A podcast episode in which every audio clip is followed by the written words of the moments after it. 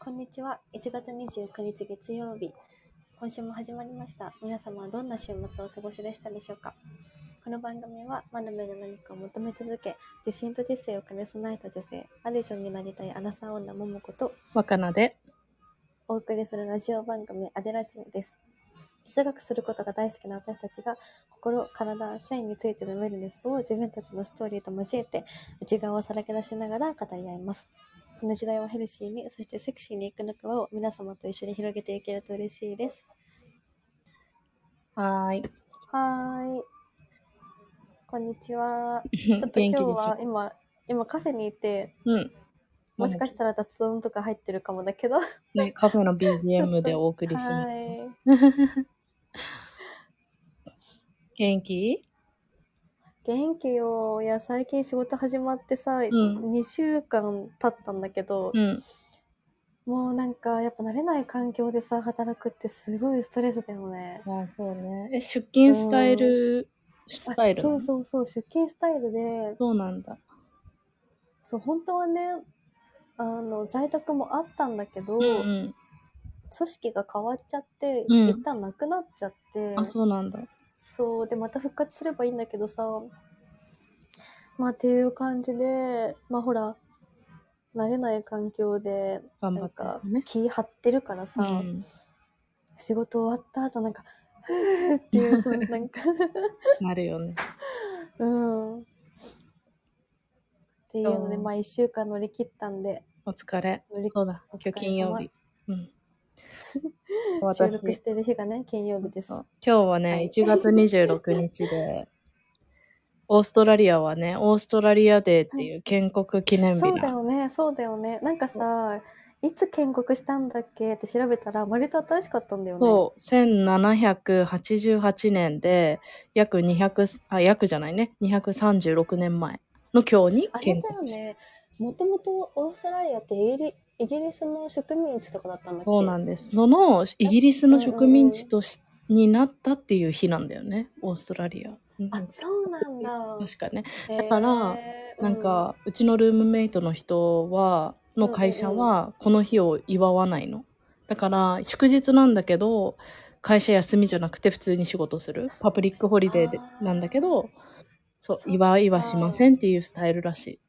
建国だけど植民地とされた日だからそうそうそうあまりこう盛り上がるいいそう意味のあれではないんだねそうそうっていうなんかちょっと複雑な日らしいよでもなんかそうやってさ意味を知るとさ、うんなんか特別な日に感じない、いやーねなんかうん、しかもちゃんと歴史好きそをういうのうんうち住む時にさこういう歴史知るのってすごい面白いなって思わうかるわかる、すごいわかるねうんなんかリスペクトって感じねえしかもなんと私たちが収録してる今日26日金曜日はうん満月です、 25が満月じゃなかったえ26だよあれ今日って書今日がいてるよ今日が満月か、ウルフムーンだっけあそうなんだいやわかんない確かそんな感じだった気がする満月に左右されがちな女たちだからそうなねんだよ私たち満月だからちょっといろんなあの感情が湧き出てるんですけど、うん、体調悪かった今日めっちゃもうずーっあと寝本てた当大丈夫朝なんかねいや多分生理前っていうのもあるしもうねあーなんか体も熱くてずーっと寝ててそうそいういろういことろねね引力 がそうまたスピってるっ聞いててスピってるって言われちゃうからはーい今日はねはい今日は今日はで期も待しえ、はい何ごめんなんでもない今日はね期待することしないこととかいう話をしていこうと思うんだけど、はい前回ちょっとねなんかあのお便りもらってあそうそうそ話した内容からいや人に期待しない生き方って大事だよねみたいな話うでもねそこの部分切っちゃったんだよね私多分カットしあちゃっ本当たそれの私話たかちらがオしてフもラいイいと思ンうあれか収録あそうそすうるそう前後とかで盛り上がった話だったかもそう、ね。えっとねそれの部分はそのせ前回のお便りで質問が3個ぐらいあってあの最後の質問何のために恋愛するのかっていうところ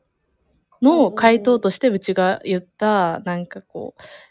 恋愛って自分のためにするべきだよねってうん、いう、うんそのどこまでた行っても自分のために結局自己愛が大切で、うん自分のために全てやるべきだよっていう話を、うん何に対してもね恋愛に対してもそういう、っんていう話からその人を頼らない生き方あ人に期待しない生き方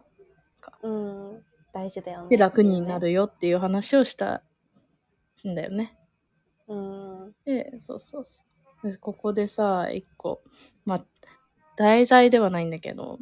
うんうんももこさ、例えば、いきなりだけどね、好きな人とデート行く前に、結構そのデートのにことを妄想したり、想像したりするなんか、こういうデートだな、えーこんなレストランに、あ、あそこのレストランこんなところかなとか、どう、なんか、こういう流れになるかなとか、想像したりする人うーんデート行くときに。いやでもある程度はするよねだってするじゃよあなね。んか好きな、うん、好きな人とデート行くってなってじゃあどういう服着ようかなとうか、んうんあじゃあカフェ行くのか夜ご飯食べに行くどういうちょっとなんかファンシーなところ行くのかとかそれでもさ服装もメイクもなんか気分も変わるし、うん。じゃあここでなんかこういう話しようかなとかわかんないけど でもいろんないろんなことはこう頭の中で繰り広げるよね。そうだよね。女の人ってねうん大体そう、うちも想像するタイプのうんめっちゃくちゃね、もう、なんかそう、妄想を広げるタイプなんだけど、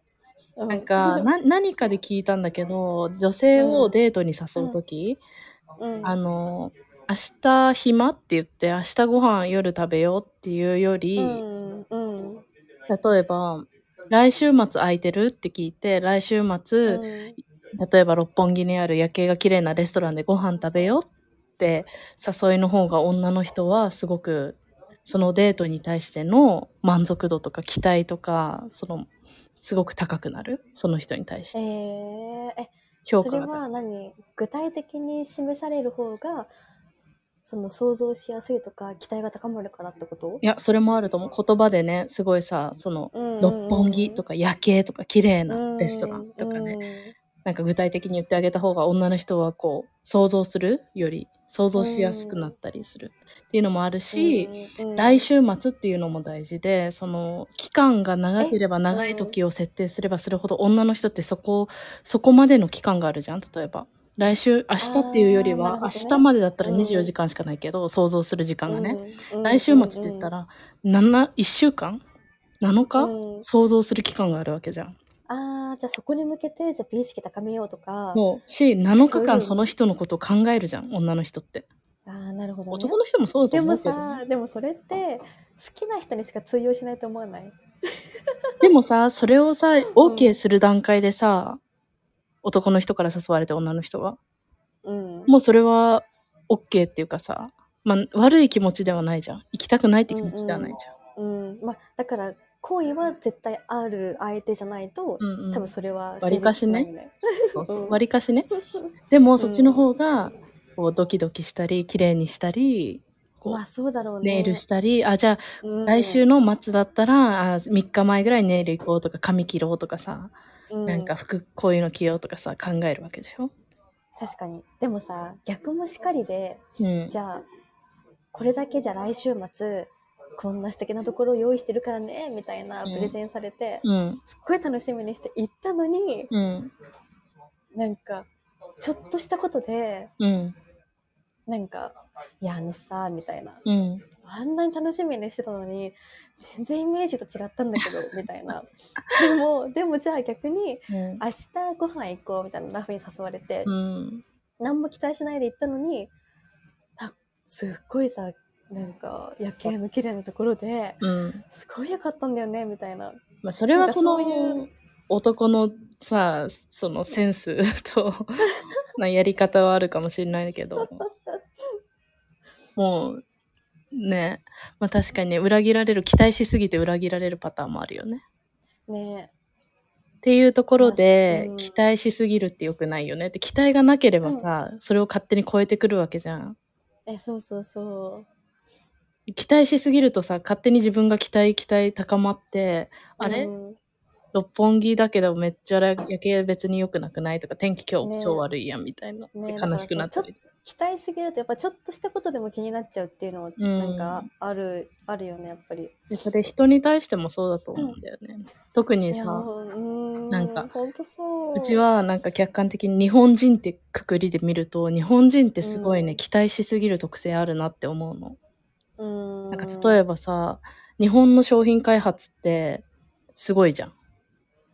ざっくり言ってなんかえなんかクオリティが高いみたいなことそうオーストラリうんうんうアん来てさ、えーもうなんか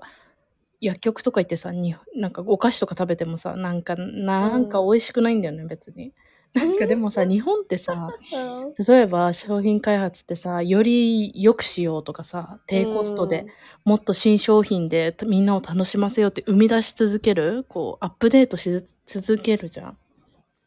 例えばコンビニのさクオリティも全然違うよね。コンビニなんてさ1ヶ月に1回商品さなんかアップデートすさごれるくじなゃんい、うん、パとかさなんかパリパリ感増量とかさな んか確かに確かになんか、うなんかさ豚向上心の塊だよね。そうそうそうなんかうちさセブンで好きなさなんかやるなんていうの二郎ラーメンみたいなのあったんだけどさそれにあーさそれとかもさアップデート美味しいのにさアップデートし続けるみたい なさもうなんかすだからこそなんかメイドインジャパンの価値が高まる高まってるっていうかあー高いんだと思うんだけどうーんなんか海外はねもうなんか老確か舗にねもう人気で定番商品ってそのアップデートしないんだよなんか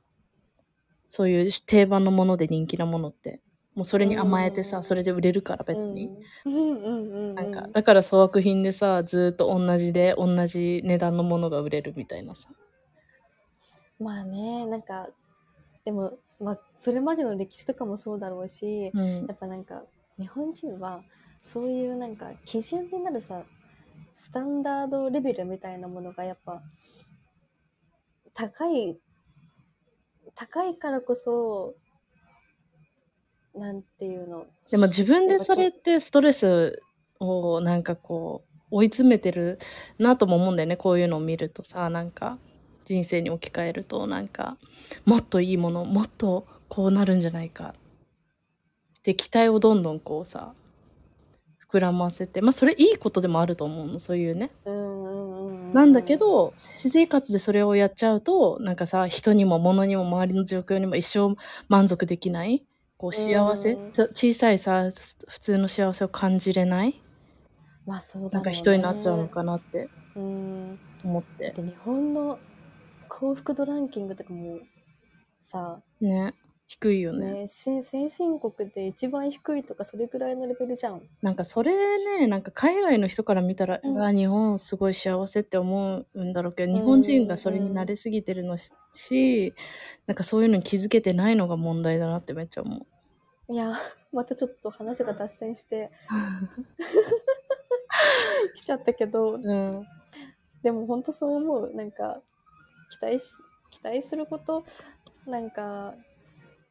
うーんうあ、うちね、いい例があったわ。ーんうちさなんか28ぐらいからさなんかふと思い出したの年下いいなって思い出したのあなんか言っちゃったよ ね。年下いいなって初めて思い出したのそのぐらいの年齢、多分さ28だとさ年下の年齢も上がってきてるから4とか5とかさそうね二十歳の時に年下ってさもう高校生とかじゃん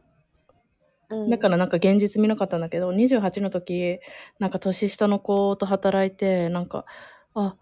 年下ありだなって思ったことは、なんか年下だとさ、なんか、日本人って年齢気にするじゃん。すごい。うんうちもそういうタイプだったんだけど、日本、なんか、年、年下なのに、うちより経験値が、生きた年数が少ないのに、なんか、から、あ、こういうことできなくてしょうがないよねって思えたりするの。ななんか失敗してもその子が、あーまあしょうがないよね、年下だし2回うん2歳年下だし若いしまだやったことないんだねって許せるしうもんしその子が何かうちよりできることがあったりすると、なえんか言ってたね年そ下の前 なのにうんこんなことできるの、すごいじゃんってなってなんかすごい感動も大きくなるっていうかさうんわかるわかそうる。だから年下ってすごいなって思って年上とかだとさえ私より年上なのにこんなことも知らないんですかあなたこんなこともできないんですかって思っちゃうこんなカスなんですかってなっちゃうけど、し年上で普通に何かができうちよりできたとしてもいやそら年上だしうちより経験値あるから当たり前じゃんって褒褒めるよ、要素にならないんだよねなんかうんでも無条件に年下ってなんか失敗しても成功してもプラスになるいやそうねこれってそさでもすごい言われてるよねうんこれってさこの期待しないことにつながるなと思って年下っていうか自分よりその経験値が低そうだなとかさなんか弱いものに対して期待してないじゃんそんなにだからこそ、その子がちょっとできたら期待を上回るし、できなくても、も別に怒りにはならないみたいうんな。でも、年上ととかさ、なんか人生の先輩とかさ、できそうっていう人にだとさ、期待するじゃん、やっぱり。で、それを、を裏切ってくるとイラッとするし、できても当たり前じゃんってなうる。んうんこれまさにそうだなって思う。ねえ確かにね特になんか仕事場とかだと余計にそれ感じちゃうよね。仕事見えるじゃん。うち仕事できない人ってねえ一一生付き合えないしさ、絶対好きになれないんだよね。いやーだしいろいろ見えちゃうじゃんこっちはさなんでだから職場で恋愛できない。これってもっとこうした方がもっと効率いいのにとかえ職場恋愛できないのだから。え、だだから、職場んそうね。え、でもね、なんか職場でたまにさ、自分がすごい、顔には出てないけど焦ってる時とかに、なんか助けてくれる人とかいるじゃん、いつうも。んうんでもさ逆になんかじゃあすごい仕事ができてうん。自分の落ち度とかも全部見透かされてるみたいに見てくる人も嫌じゃない、それはそれで。いや、嫌じゃなで私さ人に見透かされるのすんごい嫌いなのい。ごめん。いやなんていうすごいの見く見透かすタイプかも、私。いや若ちゃん結構見透かすタイプじゃんめっちゃ見透かすでタもイプ。なんか若菜と私はそのなんかベクトルが一緒だからいいの別に、うんうん方向なんか角度とかが一緒だから、でも例えばそれがさ異性とか後輩とかえ、誰の話してるちょっと待って、例が、誰の、どれだ誰がとか別にないんだけど前の会社であった前の会社であっただ結構あったかも、ね、でも別に誰がとかっていうのは思い つか思い浮かばないけどでもなんかそういうふうにはし今失敗したのを絶対あの人気づいてるけど何も言ってこないとか、ああなん確かかにそういうことされる男の人言わないとよねそうそうだけど気づいてるんだよああ分かったでもいるよねそういう人そういういたわ人いるじゃん。いたわなんか、そう。なんか、それをさ、なんかだから、だからなんか、こうちょっと鈍い、鈍いというかさ、うん、逆に気づかないで、鈍感、鈍感でいるぐらいがちょうどいいっていうか、なんか、うん、言ったことに対してすごくなんか、従順、従順なさ、人の方がまあいいなって思ったりするんだけど、ねいや期待することはいいんだけどしすぎが良くないとうーん、そうだね。なんかでも、うんでも人に期待でも絶絶対さ人間をどこかで誰かと関係をが誰か関係を築く上でさ絶対に期待しちゃうと思うわけそうだから期待しないトレーニングをするんでもうナチュラルに自然にその人を全てを受うけ入れる、んうんあこういう人なんだなそううそっか、んでいいじゃんもうなんか難しいよだって誰しもさなんか人に認められたいって思うし、うん多分それがさそれが裏面にあるからけなんていうの自分もこうしてあげたのにこれだけ愛してるのに、うんなんか愛されてな彼はい愛してくれないとか、そうとか上司にもそうじゃんなんかこんなに私頑張ってるのに認めてくれないとかさ、ねねえねえねえ認められないとかさ、うんそれも結局は自分が満たす満たしてほしいからそれを相手に求めてるみたいなのもあると思うよね。だからなんか自分自身に期待することはねすごいいいことだと思うししなきゃいけないことだと思うけどでうん自分で評価する、自分に期待して自分で評価して自分で完結させるっていうのがなんかやっぱ幸せの道だなと思う。まああとはあれじゃないなんかさそうねなんか昔さうち前社前の業界の時さなんかうんすごい評価されなくてイライラしてた時あったのねでも、うんなんかその時思った のはでもこの人も人だし別にこの人私よりとそんなに年変わんないしただ立場が上ってだけで、それをうんなんかこの人もその上の立場になってまだ間もないし何も変わんないただの人間と思ってなんか、まあ、この人もまだ修行中でその下のうん人たちをまとめるリーダーシップとか、そのフィードバック力とかがないんだなって冷静に分析したらなんか、あうんまあ、評価されなこの人に評価されなくてもいいかって思えるようになったんだよね。うんなんか、そう。だから、なんか、そうそうそう。なんか、そうやって冷静に分析していけば、なんか、その、イライラしてたこととか、悲しかったことまあもそうね別になんかどう、うん何にもなくなるっていうかさ、うちいつもそうなんだよね、結局。うんなんでもか、なんか諦めるとはちょっと違う違う気がしないそう。だだかかららど、うせどうせこの人はああだからしてくれないとかそうそうそうなんかだからそういうのは違うよね紙一重だけど違うなと思うん、だからそうじゃなくてう。その人に必要以上に期待せずに、自分自身で解決していくみたいな、こうう、んうやっんぱりうんそういう感じ。うんでも最初の頃は諦めてた。あ、もうこいつしょうがねえなって。ねなんか前職の時は結構赤ちゃんは諦めてるイメージだったのよ、うん。でも、なんか、人にね気づいて、あ、うんそうそう、気づいて。でも言い方は、あれだったけど、まあ、期待しないようにしようっていうことだったんだと思う。なんとなく、うん自分の中でね。でもそうするとすごい自分てか自分のためになるよねそれって結局、うん。え、それを諦めた瞬間にすごいね、ステップアップしたの。ポジションもね上がるチャンスが来て、みたいな、こう。うんある意味そこにしがみつかなくなったっていうかさそうかもね。ねそれはあるかもね私なんか結局は、うん。なんか若ちゃんもさっき言ってたけど、うん。まあ、相手も人だしうん。自分の思い通りになんていかないじゃん人なんてう、んうんうん。しかも自分が見てる相手がこういう人だよねっていうのもただの一面でしにしか過ぎないからさうんえだか他らのでとこも逆もありしかりだと思うんだよね上司になった時に自分が下の人に期待しすぎるっていうのも良くないと思うの、うんうん、うん、結局それって自分がすごいストレスになるできなかったらね下の子たうちが、んでもそれは自分がその子たちのスキルとかそのをこう上に設定しすぎちゃってたっていうことだからできないわけじゃない、うんその子たちが悪いわけじゃない自分が悪いなって思うし、ってい自分うのために行きましょう皆さんここで最後にね、この自分のために生きるでね、なんかこう検索してた時にね、引っかかったね、うんうん詩を紹介させて、めっちゃ響くから。何なんかドイツの心理学者の人の詩みたいなので、精神学者かな、でうん読むよ。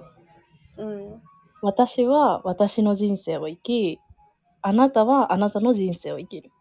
私はあなたの期待に応えるために生きてるのではないし、あなたも私の期待に応えるために生きてるのではない。私はうん私、あなたはあなた。もし縁があって私たちが互いに出会えるならそれは素晴らしいことだ。しかし出会えないのであればそれも仕方ないことだ。へえその通りじゃないなんか。いやーその通りなんか自分の人生を生きてて、あなたも自分の人生を生きてて、おい互い期待し合わずに生きてる中で出会えたら素晴らしいことだし出会えなかったらまあそれはしょうがないよねみたいない縁じゃないよねみたいうなんうんうんうんやまさにこれだなと、いやーいやまさにでもそんな風に生きれたらみんな幸せだよって思うねえ生きれないんだよね それがそれを生きれずにもがいてるのが人間なんだよねまあね結局自分の人生生きれない時あるもんねたまになんかいや周りーにあるよねいや特にやっぱり日本で生活してるとそれってすごい感じるわかる協集調団圧性力そうそうすごいからやっぱりやっぱなんか SNS 見ててもそうだしやっぱ比べちゃうっていうかさうん同じ年代でとかいやだから海外って行きやすいところもあるなと思うみんな結構いやー自己ね愛強いさ、自分主義だからさなんかね次座る人がお尻濡れよ うが、あの海に入った水着のままバスに座るとかさ、うん。たまにさ知らずに座ってさめっちゃお尻濡れてる人とかいいな、ウケるなんかすごいウェットみたいな感じなんか それしかもなんか、日本だと許せないのに、海外に出たら許せることって、ね、うんなんかそのボディシェイプのこともそうだけどさ太ってるうん太って痩せすぎてうるんだけどあ日本だカナダとにいするご時いもうスーパー太ってたものって。ねすそれごいすらも気にしないぐらい幸せだった。そう日本なんかさ見られないじゃん日本だとさバテープみたいな目で見見られたりとかうさ、っん。て思っちゃうじゃん見られないし見る、し見てないし、そなんか視線、視線なんてどうでもいいっていうかさ、全然気にならなくなるんだよね。うんみんながそうじゃないから。うそうなんだろうねって思しかもやっぱそうすることによって、みんななんか、すごい楽しそうに生きてるなって感じない、ううん、海外に行くと。うんねっていうまとまりのない感じだけど期待せずにしすぎずに生きようっていう話でしたはい。アデラジオは毎週月曜8時にニューエピソードが配信されます。Spotify、Apple Podcast、Amazon Music、StandFM など主要なリスニングサービスにてお聞きいただけます。感想、テーマ、ご意見も募集中。メッセージの宛先は概要欄にあるメッセージフォームのリンクから、そして、ポッドキャストのフォローお願いします。また、インスタグラムも更新してます。アットマークアデラジオ。そちらもぜひチェックしてみてください。最後まで聞いていただきありがとうございました。艶やかに1週間を駆け抜けましょう。